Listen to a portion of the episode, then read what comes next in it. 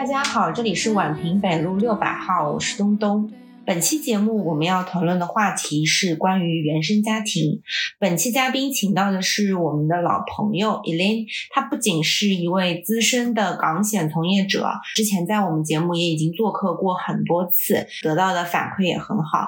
嗯，然后大家不知道，她还是一位小红书情感博主。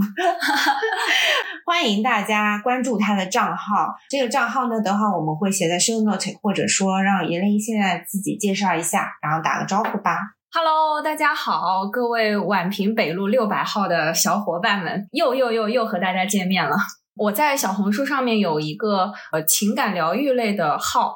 大家如果愿意的话，可以去关注一下，叫“莹姐永远爱你 ”，就大家可以叫我莹姐，非常治愈，非常治愈。你也一直在研究心理学嘛？对吧？对对，我心理学爱好者，然后你还上课。对，我也长期在做心理咨询，就是我有一个固定的心理咨询师，我每周都会看他一次。嗯嗯嗯嗯，比较感兴趣，然后也出于自愈和疗愈他人的目的，最近也有上一些心理学方面的课，去了解一下，主要可能精神分析这个流派为主。哦，就是这个还是分很多流派的，对吧？对对。那我们可以等会儿介绍一下。我最近就在又在看那个《白夜行》。我不知道你看过吗？我听过，但听说很烧脑。单纯当做一个普通的小说来看，也没有很烧脑。可能烧脑的前提是你脑子很好吧。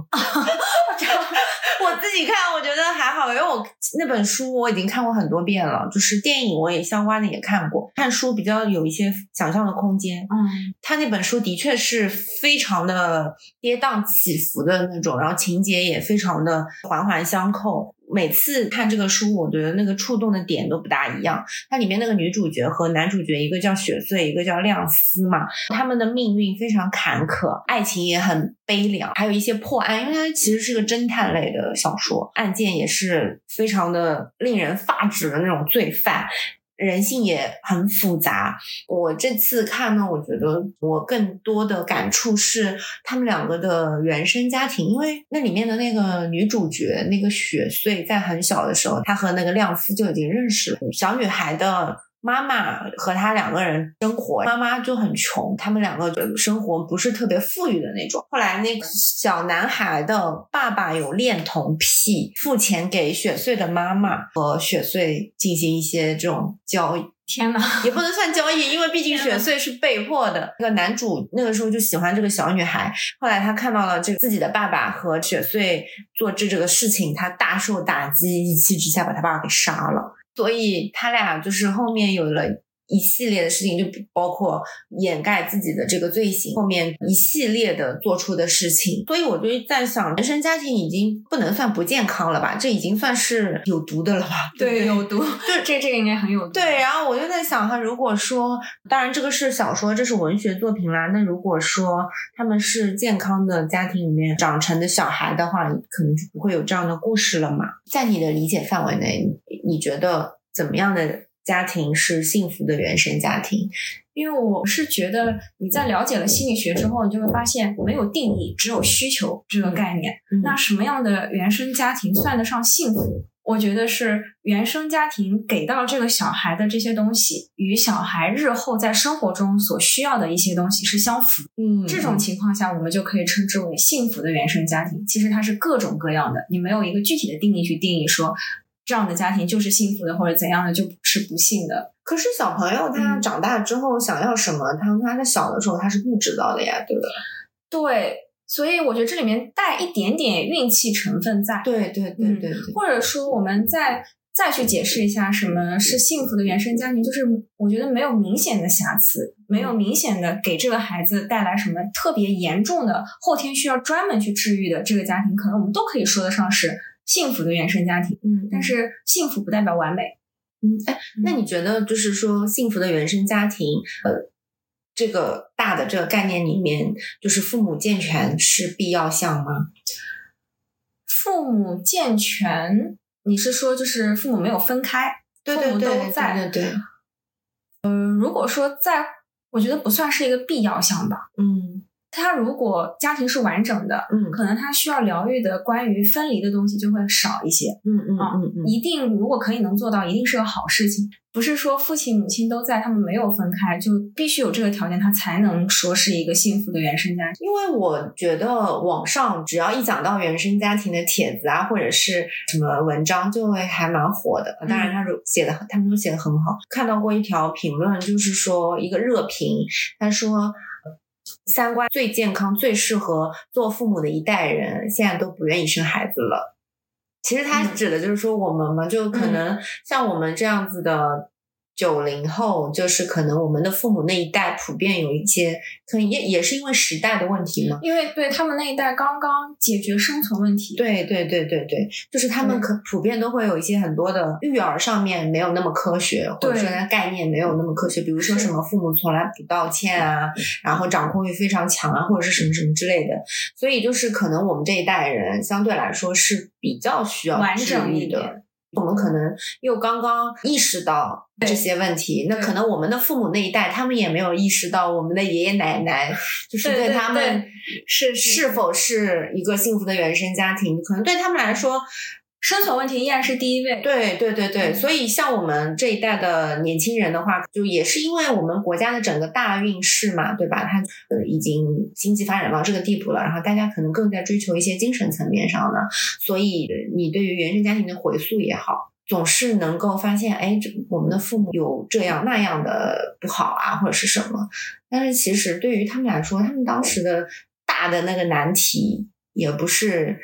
精神层面的，没错，就是我们从小就学一个概念嘛，叫做经济基础决定上层建筑。上一代或者上上一代、上上一代可能还没有完全解决温饱的问题，上一代解决了温饱的问题，解决了生存的问题，其实他们没有很多精力去在追求精神上的东西。我们之所以今天会去追溯原生家庭，是因为我们。知道我们生命的要义可能不是很多钱很多权，我们不再追求这个，我们想要的是一种精神上的独立和自由。我们想要追溯更完整的自我，在这个前提下，我们才会真的想要去了解我们的原生家庭，在原生家庭当中寻找到一个原来的自我，才会有这样的追求。当然，就讲到这些，我非常赞同你刚才说的，就是我们这一代的小孩儿，我们其实最适合。养下一代，对对对，对我们这一代的人普遍都是缺爱的，嗯，因为我们上一代不会去追求什么是爱，或者说比较少吧。对，大家没有这样的意识。我据我了解，我觉得有这样概念的人，就在上一辈里面真的很少很少。嗯，但到我们这一辈，你看说起来打引号有点矫情，我们常常会说爱呀爱啊爱人什么之类的，因为寻找爱，我们去。释放爱和感受被爱已经成为我们这一代人真的经常会去思考的一个问题。嗯，而原生家庭当中，其实刚才我觉得需要补一点，什么是幸福原生家庭？很重要的一点就是有爱的流动。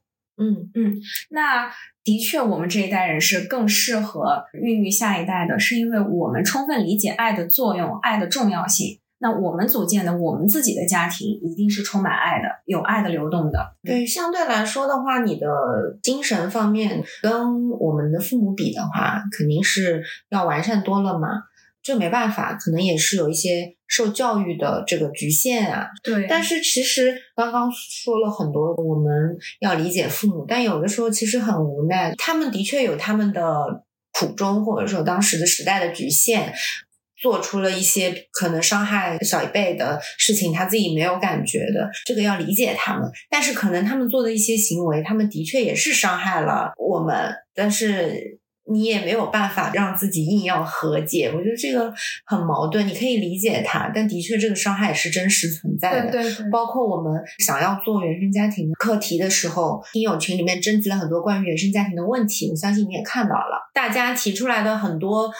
困惑和他们自己的案例，我看了其实还是有点难过的，嗯，对吧？很多嘛，就是会说我的爸妈妈控制欲比较强，或者是什么。那你有的时候，嗯，我们的听友都非常善良啦，就是他都会说我可以理解他。但是我也很苦恼，嗯，所以说是否可以讨论一下，怎么样的话算是一个不幸的原生家庭呢？在聊原生家庭这个话题的时候，我们必须要说的第一句话，没有完美的原生家庭。嗯嗯，怎么去理解这个不幸？嗯，我觉得它的否定意义已经非常大了，否定程度已经很高了。嗯，你说非要说不幸的话，我觉得一定就是已经给下一辈留下了非常严重的心理疾病或者心理阴影，已经让他没有办法自己去成为一个健康的人。我们不说追求完整，他已经无法成为一个健康的人了。可能这样的原生家庭就可以把它定义为是不幸的。但是我我们还是要说那句话，就是没有完美的原生家庭。嗯，对，几乎每一个人从他的原生家庭剥离出来，他都有东西需要去疗愈。如果他真的要追求一个完整的自我的话。因为我之前看到过一句话，就是说，如果你是原生家庭太过幸福，嗯，那你会缺了一点历练。对，就是如果你的原生家庭不幸福的话，呃，可能相对来说你会多一些个人能力。这个就还是比较大一点的这些话题。所谓的幸福，刚才讲的幸福那个概念，可能是讲他被保护的很好，嗯嗯，但是这个保护到什么程度？是在金钱上的保护，还是在社会生活上面的保护，还是怎样的保护？到什么程度？下一代想要的生活是怎样？是否是契合的？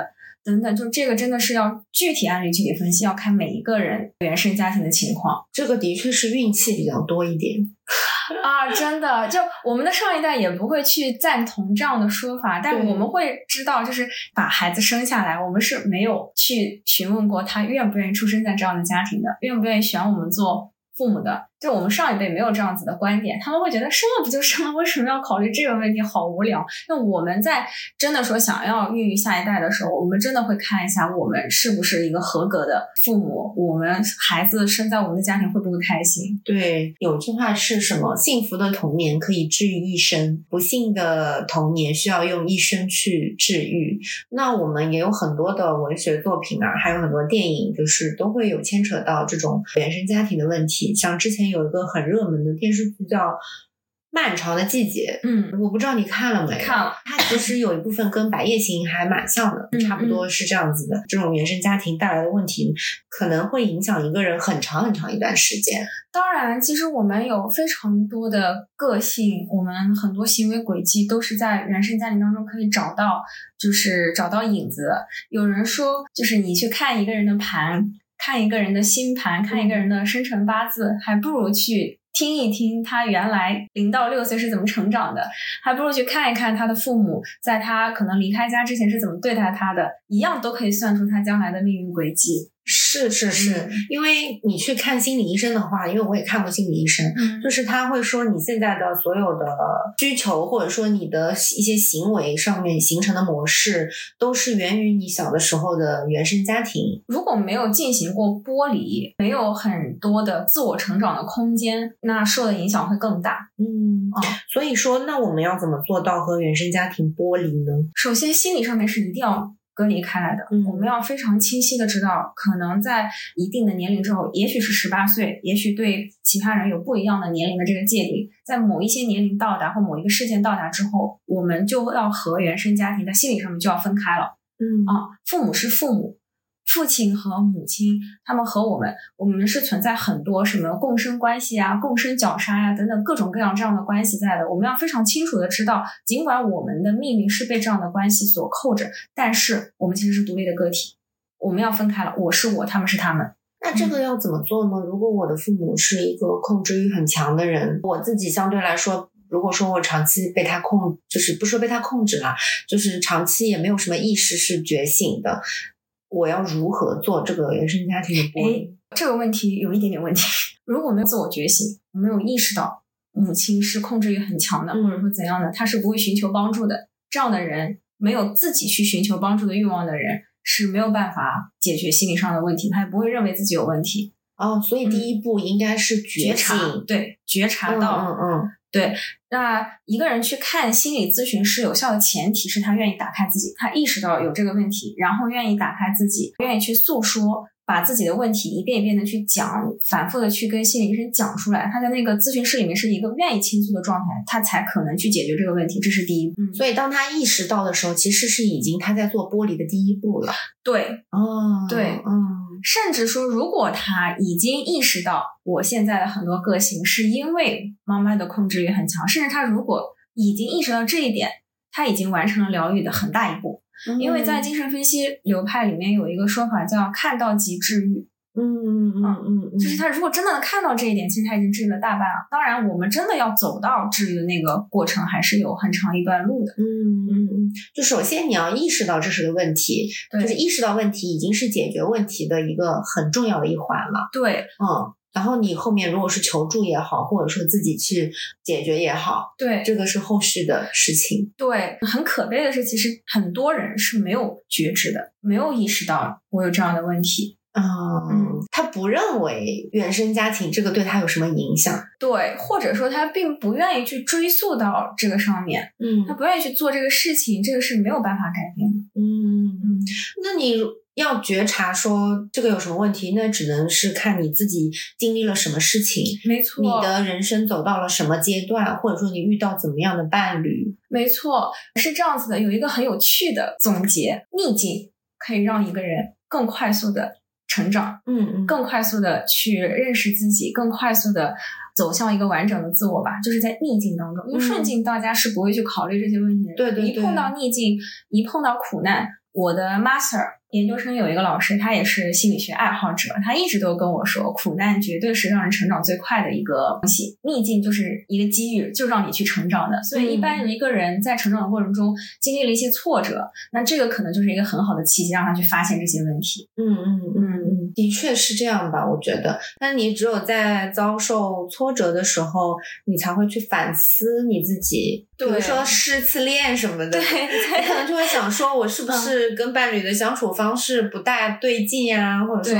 我这个是不是有问题呀什么的？对对对，其实我们在讨论到这边的时候，就这是一个可以和我们经历的不顺的事情和解的一个方式。嗯，然后还有一句话叫做“谁痛苦谁改变，谁改变谁受益”，其实讲的是一个意思。嗯啊，我们往往就是在经历了一些痛苦之后，我们突然意识到我们需要改变，那这就是一个非常好的契机，去发现哎，我们是不是哪里有什么问题？嗯嗯，所以是。鼓励我们每一个人多去经历，对，多去经历。现在都说苦难这个东西，如果可以不经历，那当然是最好的。我们也祝愿所有人都可以顺风顺水。但是我们在这个人生旅途当中，我们也到可能三十岁了，三十多岁了，到这个年纪，我们肯定会知道有太多事情不是由自己去决定的。所以，我们就是可能很大很大的概率，我们总要经历一些不如意的。嗯，那肯定。对，所以说，如果以呃这个为前提的话，我们。一定是鼓励大家多经历、多体会、多体验，一定是有顺和不顺的时候的。那些不顺也可以帮助大家成长。对对对，像之前我们采访那一木可视的 CEO 周曙阳的时候，他也有说嘛，就是当时是鼓励医学生做医生是很苦，但你也不要去抗拒做医生这件事情。那就算再辛苦，或者说是再难，它都是你人生的一段经历。之后会因为这一段经历可以做别的事情，或者说是你因为这一段经历获得了很多东西，那也是一件非常美好的事情。我们无论是和原生家庭剥离也好，和自己和解也好，都是需要去经历很多事情，然后去从中获得一些养分，然后让自己成长起来嘛。嗯嗯。那或者看看书啊，看看电影，其实都可以。当然，这些都是方法。对你好的文学作品，对吧？嗯。那现在其实看心理医生变得越来越普遍了，至少在上海是这样。嗯，现在还有很多 App 平台，对，很方便，就是可以去看。然后有很多像吴志红啊什么也开了很多公众号，会给你分析。我们其实什么时候可以去选择看心理医生了呢？我有的时候喜欢把心理医生叫成心理咨询师。嗯，首先排除一个误区，并不是说我们有病了才要去看心理医生，很多时候我们没有病。我们只是想要探求自我，去寻找一个更完整的自我，或者说更了解自己。有病了的话，看的是精神科吧？那是对，有有病了就要去诊断病，该吃药了。对，就是心理医生或者说心理咨询师，更多就是提供一个可以让我们去了解自己、完善自己的咨询室。那从这个角度来说，说实话，我觉得我们可能绝大多数人都是需要看心理医生的。在你有一天真的发觉我想要探索我自己。想要找到一个更完整的我自己的时候，你就可以考虑去踏进咨询师的这个这个这个大门了。就好比我们一直讲的亚健康啊，身体亚健康，就是心理亚健康的时候，不是说你真的有一些精神疾病，对对吧对，嗯我我甚至都不觉得它是一种不健康的状态。嗯嗯，比如说我，其实我看了很多年了，我每周都看，我有的时候多一点，一周看两次，嗯现在就是一周一周看一次。我并不觉得我在性上面有很大的病，嗯我只是觉得我真的有些时候，我想要知道我为什么会做出这样的行为，嗯想要了解我自己、嗯为什么总是打那个引号的事与愿违，嗯我就就想知道。然后嗯我想知道，我可能潜意识总有一些东西无法去发现的话，我就会反复重复一些事情。我不想在这个无意识的循环里面一直生活下去，我想打破这个循环，我想我想更加了解自己。那这个时候我就。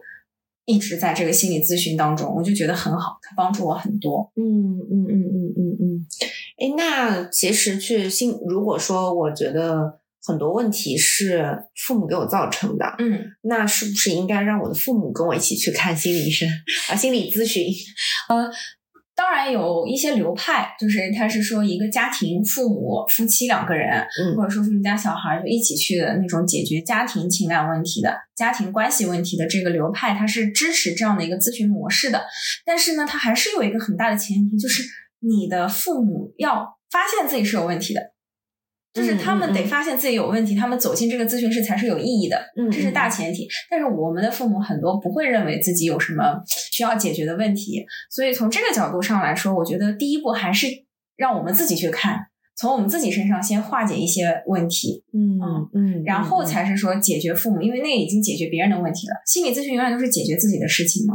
对对对。嗯那这样看的话，其实这是一个很大的课题。如果说你要和，就是你，就是说要解决这个原生家庭，首先你要发现你自己是不是有问题，或者你觉醒了，那你再去把自己解决好，你再想办法再去把父母解决好，很大概率很难哎。而且我们的父母，我觉得我们这一辈人的父母，大部分人是非常固执的。很大概率我们是没有办法解决父母的，对对对只能让他们对我们的影响不再成为我们的影响。他们还是他们，嗯但是我们已经觉醒了，我们已经看到自己的潜意识了，我们已经可以换一种方式去相处。我觉得更大概率最后是这样子的方式。哦，那换句话说，就是你不用去改变你的父母，因为他们大概率是不会被改变我。们永远不要改变别人。对，就是你只能把自己调整好，他永远都是你父母。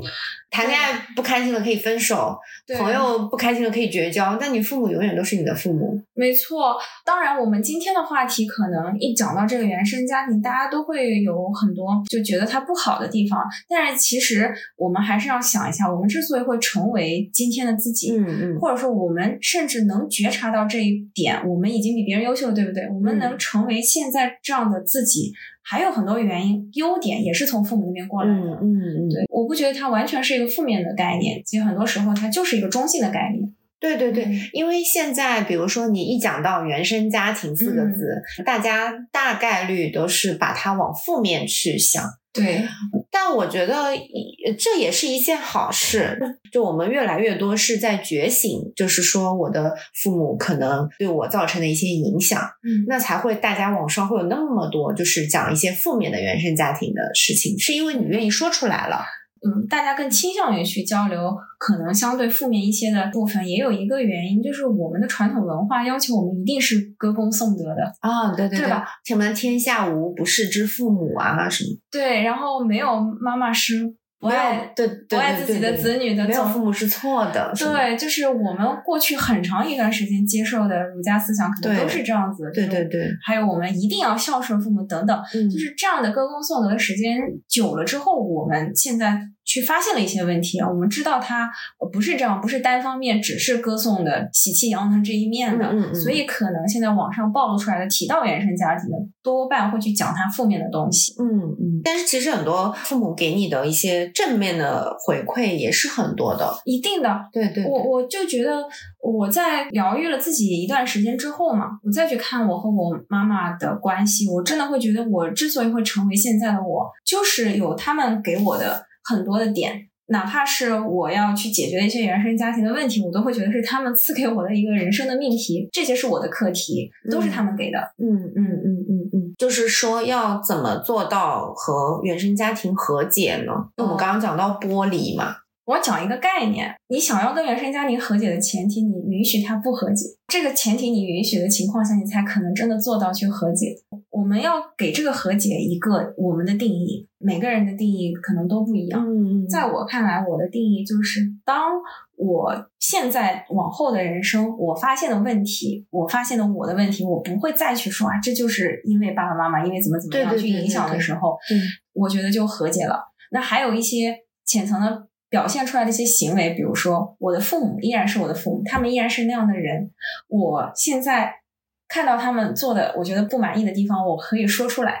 那说出来的同时，可能我们会爆发争吵，可能我们会有各种冲突，但同时我依然可以去向他们表达我的爱，依然可以以爱为前提的去孝顺他们，去做一些我愿意去为他们做的事情。我觉得这就是一个和解的状态。所以和解其实是没有一个绝对的标准的嘛，自己觉得你在一个怎么样的一个状态下是已经平衡了，或者说是对比较完整了。他不再影响我，我完整了，我觉得就和解了。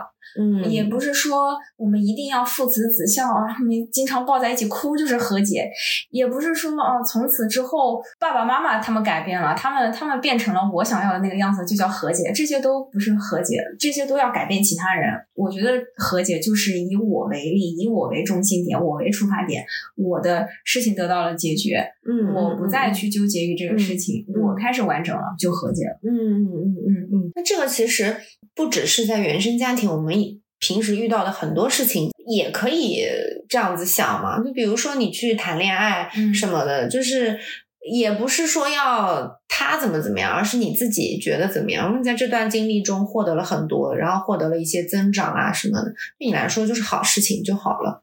当然，当然，嗯嗯、感受是最重要的，感受是我们自己的。嗯嗯嗯，那因为原生家庭这样子看的话，原生家庭幸福也好，不幸也好，真的是在你出生的那一刻开始就已经是一件运气占很大部分的事情了。因为你投胎的时候，你也不知道你的父母是谁，你也不知道你接下来会面临什么事情，或者说你也不知道这一刻幸福，下一刻会怎么样。因为这个世界永远都是变化的嘛。有的时候哈、我们的比如说人生的前半部分，有父母一直陪伴着你生活，然后给你养成了一定的体系。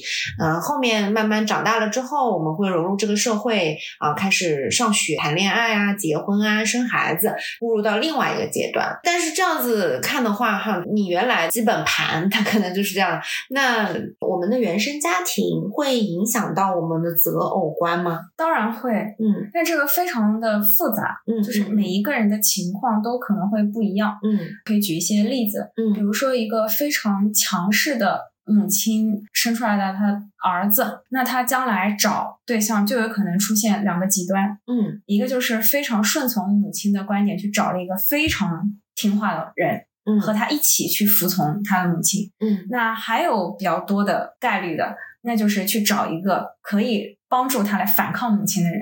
嗯，嗯，那是因为他是不是没有做好和原生家庭的剥离呢？是，一定是，就是还会受很大影响的人，基本上就没有刻意的去做这个事情，嗯嗯嗯或者说目前还没有完成这个课题。所以在心理学角度上来说，比如说择偶对象的话，肯定是跟你的父母双方中的一方是比较有大的关系的。对，嗯，可以这样去概括吧。还会有很多很复杂的情况出现，比如说潜意识里会出现移情的状况，把对长辈当中的喜爱和认同去投射到我们的伴侣身上。如果没有去完成原生家庭剥离的这个课题，嗯没有完成这个事情，没有完全做到自我完整、自我觉醒的情况下，那我们无意识就潜意识帮助我们做的那个择偶的行为，我们选出来的伴侣，那一定是受原生家庭影响很大的。嗯嗯嗯可以举一些明星的例子去嗯理解这个事情，嗯嗯，比如说汪小菲吧，我觉得他的故事应该大家都知道。对对对对对，沸沸扬扬。啊沸沸扬扬，他的家庭其实或者说他的成长环境嘛，还是蛮典型的。嗯他父母离异，嗯母亲是一个非常成功的商人，嗯他的母亲很有气场，就是你看他直播，你都能够感受到他的能量场非常强。嗯其实汪小菲就是在这样强的母亲的影响下长大的。很显然，他没有的选选择说我想成为什么样的人，他母亲有对他的期待，你要成为什么样的人，他很多是被控制的。嗯不管他妈妈是有意识无意识的控制，但这些东西对他的影响都非常大。嗯他就成长成为了一个很典型的富二代 对嗯吧？嗯嗯，说他的性格有一点软弱，其实这个评价是是对的。对对对对对，不他的每一任啊，像什么张雨绮什么，好像都是强势、比较哎暴躁你有没有发现他们跟谁很像？跟他妈对，哦，所以这个投射，他把他跟他母亲的关系投射到他对于他伴侣的这个关系当中去了。哦，但每一个人都很彪悍，他在这个关系当中是很熟悉的，因为就是他和他母亲的关系。哪怕是大 S 台湾人讲话很温柔嗲嗲的，但是你看大 S 过往的一些采访，你都会知道他在感情上面是非常有力量非常，强势，对，很强势。势有力量的这么一个人，嗯很像他的母亲，嗯所以他确实就是会被这样的人吸引。那也反映他其实对他的妈妈是非常认可的嘛。我们潜意识都是认可的，因为认可我们才能存活下来。所以，我们从小到大，不管你讨厌你的爸妈，还是爱你的爸妈，还是怎么样，口头上表达的不重要，那潜意识里都是认同的。这样子，哪怕你的父亲或母亲做了一些特别影响你的事情，你觉得我恨死他们了，或者怎么样，但你没有意识到你的潜意识是认同的时候，其实你还是在认同他们的。他们的行为会一直影响你，甚至会成为你不喜欢的那个长辈的样子。所以我们的粉丝群里面有说，你会不会变成你讨厌的长辈的样子？会，就你的潜意识会让你去模仿他们，你会顺从他们，你会认同他们，那我如何避免呢？看到他。就是你正确的认知到事情的本质。没有正确错误这个概念，你看到他，看到这个事情，这里我可以做一个自我暴露，可以讲我和我妈妈的关系。我其实过往我是没有那么的认可我妈妈，嗯嗯，就是她是我妈妈，我会爱她，我会对她好，但是出于一种我情感上面的联系。那如果我跟她没有血缘关系，我经常开玩笑说，我不会和我妈妈这样能成为朋友，我经常会说这样的话。那嗯，我这个表现出来的，或者我自己感知到的是我不认可她，对不对？但其实我在择偶的过程当中，我希望我在伴侣关系当中成为的那个人是我妈妈的那个样子。我妈妈的特点是不太工作，不太上进，嗯嗯 希望伴侣可以给她带来很多东西。经常开玩笑说，她最大的能力就是找到我爸爸。她经常开这样的玩笑，那我是不认可她的，但是我的行为又让我在向她靠齐。其实我的潜意识里就是在顺从他，在认同他，包括他对我说话的一些方式、一些态度，我也不认可。我觉得这个话可以说的好听一点，嗯，可以不用这么去讲。其实我的认知上面我是知道这个事情的，但是我的潜意识里，在我没有发现我在向他靠齐，我其实是认同他的这个之前，我其实会做出跟他一样的事情。我说的话、说话的方式，我对于另一半说话的那些语气什么的，跟我妈对我说话方式非常像。很多人也会这么说，就是说，哎，我很讨厌我妈妈小时候对我大吼大叫，嗯但是我对我的小孩，他还是会这样就是会大吼大叫。对，或者说他对别人的一些行为模式，最亲近的那一层人，他还是会这样去做，他这么做其实也是因为他对自己的这个长辈、这个父母的认可、认同，认同。对，认同才能生存。所以从小到大，我们的潜意识对父母的行为都是认同的。那如果要避免你不喜欢的这个长辈的话，好像还是很难的。做抗争，你看到就可以了。有的时候其实很有趣的事情，你的长辈你会跟他吵架，你一定吵过架，嗯嗯嗯，我也吵过架。嗯吵架这个过程，很多时候我们就是在选择同样的方式去交流。其实我们的方式是一样的。那应该咋办呢？你看到这个事情呀、我有很多种方式选择，我可以去解决我们的这个争吵的问题。但我选择了争吵，这是我潜意识里做出来的选择，我就是在模仿他，我就是在顺从他，认同他。对，我要看到这个事情，其实我有其他的解决方法，只是我的潜意识不会第一步选这个方法而已。我觉得我和我妈经常吵架，嗯嗯，我以前不知道，我后来知道，其实我就是在用他对我的方式对待他。嗯我看到之后我就知道，其实我还有其他方式可以选，只是我的潜意识不会这样选而已。那我现在听下来，我觉得其实相对于很多人来说，哈，你已经跟原生家庭的关系探索的比较多了。我也经历过痛苦啊，谁痛苦谁改变。我在那个痛苦当中也待了很久，嗯嗯嗯。那你觉得你自己跟原生家庭和解了吗？没有完全和解，但是我接受我现在的状态，我已经不拧巴了。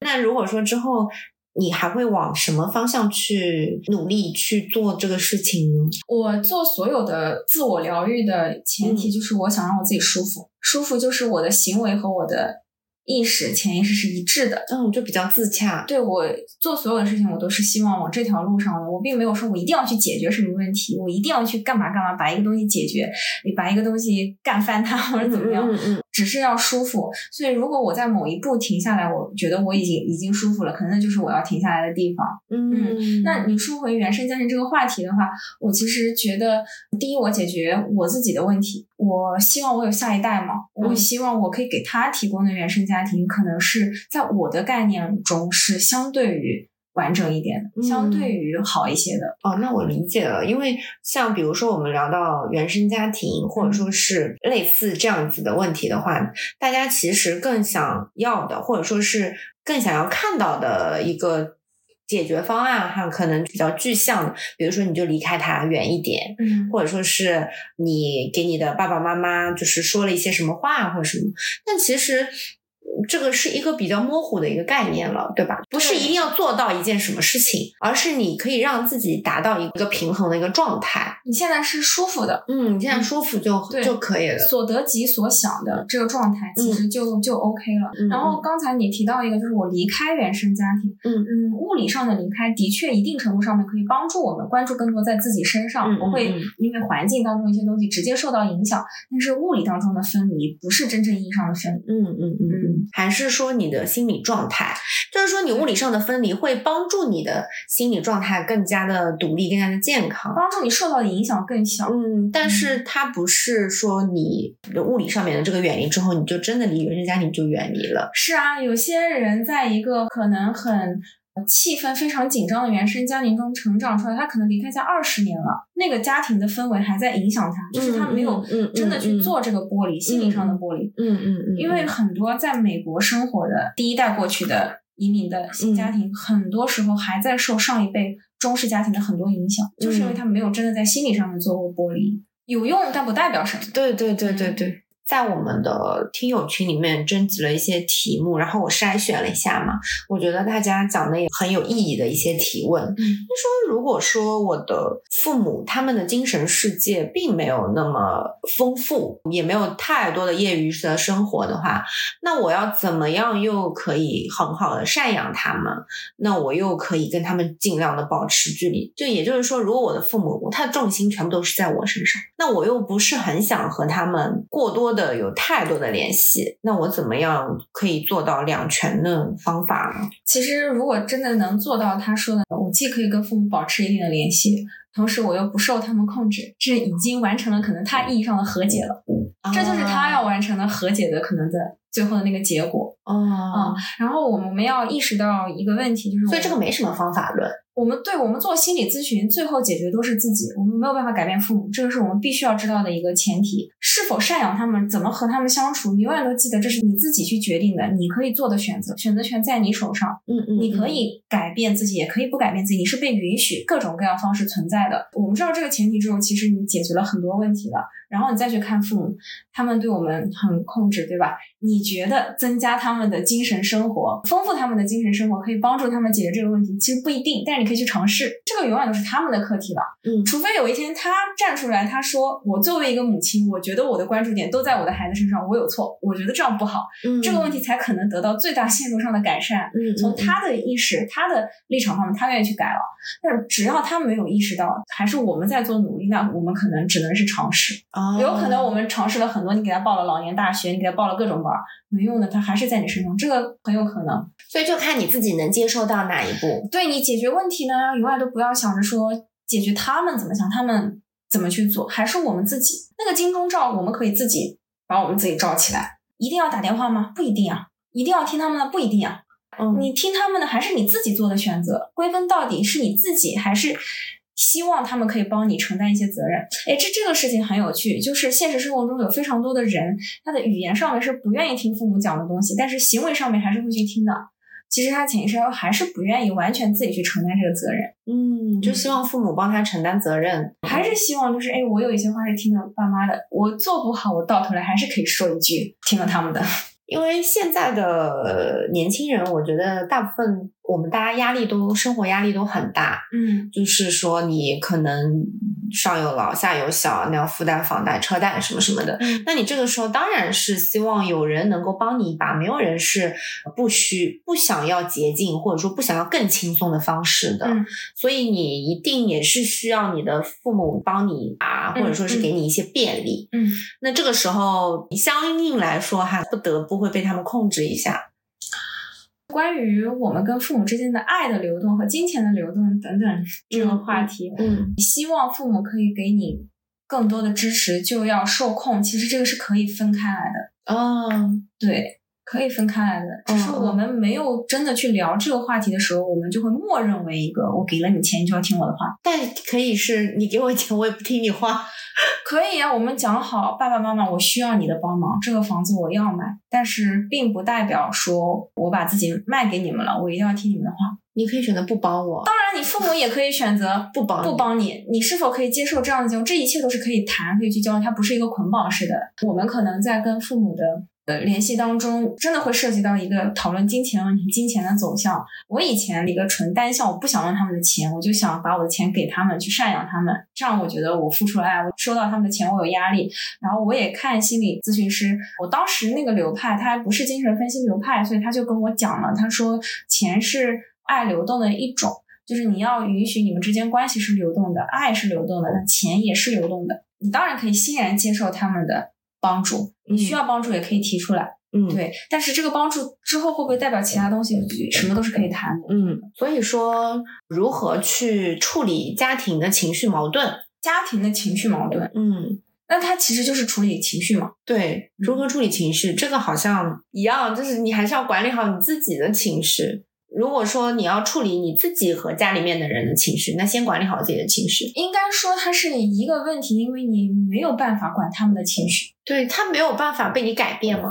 对你可能可以用更好的方式去交流。他如果真的发出来，你只能接受。那我们唯一能改变的，或者说能控制的，就是我们自己对于他们情绪做出来的反应。哎，原生家庭真的是一个很庞大的课题了。非常庞大。看我现在的这个心理咨询师，因为他的流派就是非常标准的精神分析流派，嗯他是科班出身的。嗯嗯嗯，我我当然觉得他给我的帮助还是挺大的。他就会说，他曾经问过他的导师，我咨询多久可以改变一个人？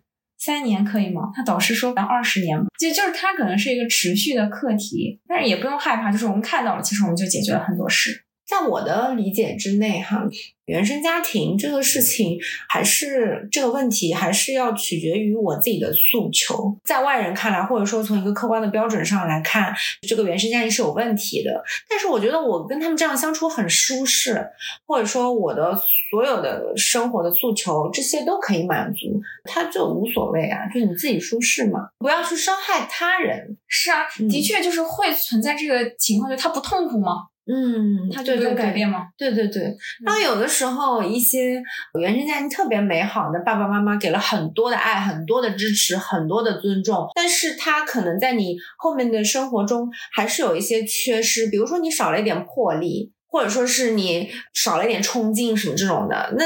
这个对他来说，对他来说，可能也是原生家庭没有给到的。这里面就有一个问题，就是我们想过什么样的人生？对对对，主要还是看你自己想要对你的过求怎么样的人生，你的嗯诉求是什么。在一开始我就会说，就是我不知道怎么去定义幸福，嗯只能说就需要解决的问题少一些，可能嗯你对你来说，你的原生家庭就还是不错的。嗯，对嗯，嗯有没有一些关于这种原生家庭的电影啊或者书籍的推荐？书籍的推荐，我现在是看的人家的教案，教材是吗？对我看的是精神分析流派的一些教材，嗯，当然嗯也有一些书，之后可以给一些名字，你们可以写的。show note 里面，嗯嗯，然后我自己特别多的，我就是进行了大量的心理咨询。那这看教材的确是非常不错的一个选择，对。因为它一定是比较标准的，然后有没有很大的错误的，可以从这个上面衍生出很多的方法论也好，或者说是情绪上面的发泄方式也好，就我们今天一直在提一个关于心理咨询师的嘛，嗯然嗯。后我确实换过好几个心理咨询师，嗯。我就可以在这方面可以给大家一些建议。嗯嗯。如果你们。想要探索自我，想要用这个方式去帮助你探索自己的话，首先就是你可以去尝试不同的然后你要知道，这些心理咨询师你是可以换的，嗯，他不是你的老师，不是你的医生，不是你一定要选的一个人，你可以去换。嗯，要不然你就找科班出身的心理专业毕业的那个，确实会专业很多。如果他不是，他是后来考了一个证去做的这个工作的，那你要看他的咨询时数哦，嗯，很重要，清楚他的流派是什么。我还是。比较倾向于纯正流派的心理咨询师，我觉得这样会好一些。比如说，他如果是认知干预，认知干预的；他如果是精神分析，就是精神分析的。千万不要在这个中间混来混去、搭来搭去，然后寻求一个很快速的效果。那个到最后可能你会越来越乱，因为寻求心理咨询师的帮助的人，很可能是一个容易内耗的人。嗯，本身就是需要一个人帮他去理思路的人。嗯，如果你不能找到一个纯正流派的人，你有可能会越来越乱。去哪里找这样的心理咨询师会比较好呢？挺难的，确实挺难，因为我自己都换过好几个，我才换到一个比较稳定一点的。前面各种心理咨询师都出了一些，就是我觉得交流上面不太顺的问题。哦，对对对，因为我原来看心理医生，我是朋友推荐的，嗯，就是朋友推荐的那个医生，我会觉得聊到后来我没有什么好聊的了。哦，这个可能你就要换了。我觉得朋友推荐是一个，刚才说的平台也是一个。这个平台大不代表他的心理医生就一定全都是不错的。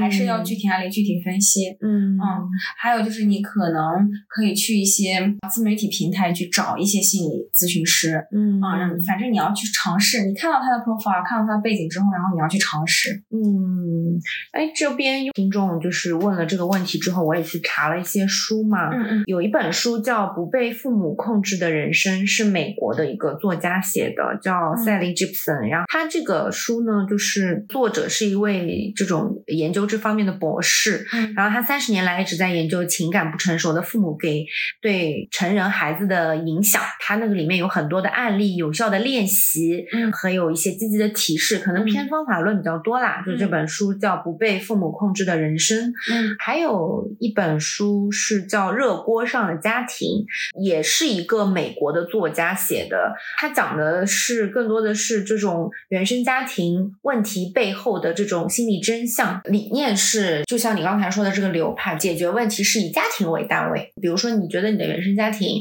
呃有问题，你全家一起去解决啊。当然，这个是美国人写的，我觉得没有那么符合中国的国情嘛。你的父母要跟你一起去看心理医生，我觉得这个还是很少的。相对来说比较多一点的是夫妻一起去接受心理咨询。对我香港的老板，他们都有这个习惯。嗯嗯，对，这个可能也是跟你接受的这个教育的程度啊，或者说你对这个开放度的这个接受，因为其实在国内。大部分人还是觉得你去看心理医生，你就觉得有病。嗯，对，特别是我们的父母，就觉得你觉得我精神有问题，或者是之类的，还是需要很长一段时间的进步啊、普及啊、接受对媒体的宣传，这也很重要。是是是，嗯嗯。那我觉得对于个人，就是真的去尝试，可以去尝试。嗯，那之后这些书单我们会放在 show notes 里面。啊，今天就是时间也差不多了，我们进行了一个探索，非常感谢 Elin 对我们节目的支持。很荣幸被邀请，好，好，那之后有什么问题呢？大家也可以在群里或者在评论区跟我们交流。一些情感博主的需求的听众可以移步我们 Elaine 的小红书，呃，我们之后也会写在 show note 里面。今天我们这个节目就到这边结束了，大家下次再见，拜拜，拜拜。Let the fear you have fall away. my